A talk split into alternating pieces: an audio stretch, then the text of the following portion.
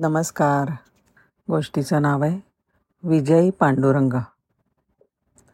पैठण हे गाव प्राचीन काळापासनं दक्षिण काशी म्हणून ओळखलं जातं.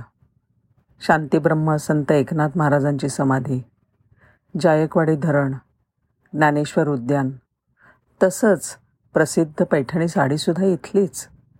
पैठण हे एकनाथ महाराजांचं गाव. इथे नाथांचं मंदिर आहे.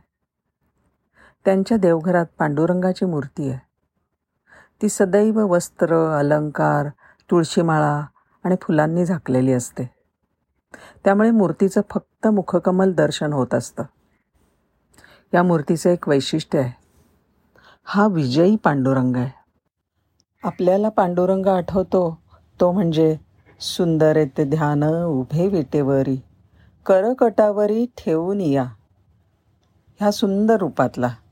पण ही जी मूर्ती आहे ही वेगळी आहे. इथे पांडुरंगाचा डावा हात कमरेवर आहे पण उजवा हात मात्र कमरेच्या खाली आणि तळवा समोरच्या बाजूला उघडणारा अशी आहे. म्हणून ह्याला विजयी पांडुरंग म्हणतात. विजयी पांडुरंगाची एक फार सुंदर आख्यायिका आहे. पंचधातूंपासून बनवलेली दीड फूट उंचीची आणि अडीच किलो वजनाची ही मूर्ती नाथांना प्रासादिक रूपाने मिळालेली आहे. कर्नाटकातला राजा रामदेवराय हा पंढरपूरच्या पांडुरंगाचा उपासक होता. यांनी विठ्ठलासाठी एक सुंदर मंदिर बांधलं आणि सोनारा करवी पंचधातूंची मूर्ती बनवून घेतली. त्याची प्राणप्रतिष्ठा करणार तोच पांडुरंगाचा दृष्टांत झाला. तो म्हणाला माझी मूर्ती तू इथे स्थापलीस तरी मी इथे राहणार नाही. माझ्या इच्छेविरुद्ध तू मला या मंदिरात ठेवलंस तर तुझा निर्वंश होईल. राजाने विचारलं देवा मग ह्या मूर्तीचं मी काय करू? तेव्हा पांडुरंग म्हणाले पैठणच्या नाथ महाराजांना नेऊन दे. रामदेवराय राजांनी ती मूर्ती वाजत गाजत पैठणला आणली. त्यावेळेला नाथ महाराज मंदिरात असलेल्या खांबाला टेकून प्रवचन करत होते. ते ज्या खांबाला टेकून पुराण सांगायचे त्याला पुराण खांब म्हणतात. राजा रामदेवराय नाथांचं प्रवचन संपेपर्यंत थांबले आणि म्हणाले स्वप्नातल्या दृष्टांतानुसार पांडुरंगाला तुमच्याकडे राहायचं आहे तुम्ही यापुढे त्यांना ठेवून घ्या. नाथांनी मूर्तीला नमस्कार केला आणि म्हणाले पांडुरंगा तू राजाच्या घरी राहणार आहेस. माझ्याकडे तुझी राहायची इच्छा आहे. पण राजासारखे पंचपक्वानांचे भोजन तुला माझ्याकडे नाही मिळणार हो तेव्हा या भगवंताच्या पायाखालच्या विटेवर अक्षरं उमटली. दास जेऊ घाला न घाला. म्हणजे हे नाथ महाराज मी तुझ्याकडे दास म्हणून आलो आहे तू जेवायला दे अथवा न दे.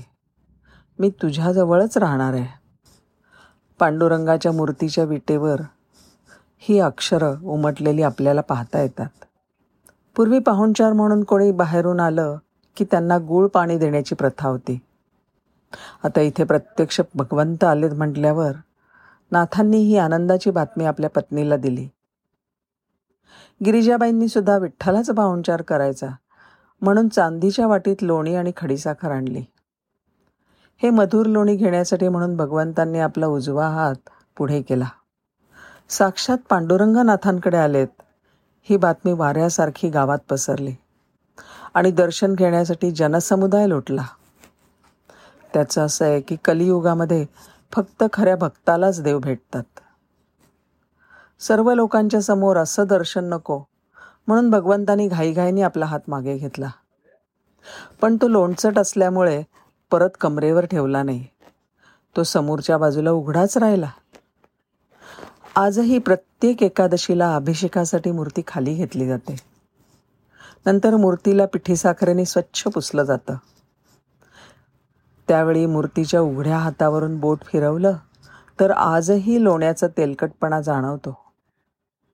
हे या मूर्तीचं दुसरं वैशिष्ट्य आहे.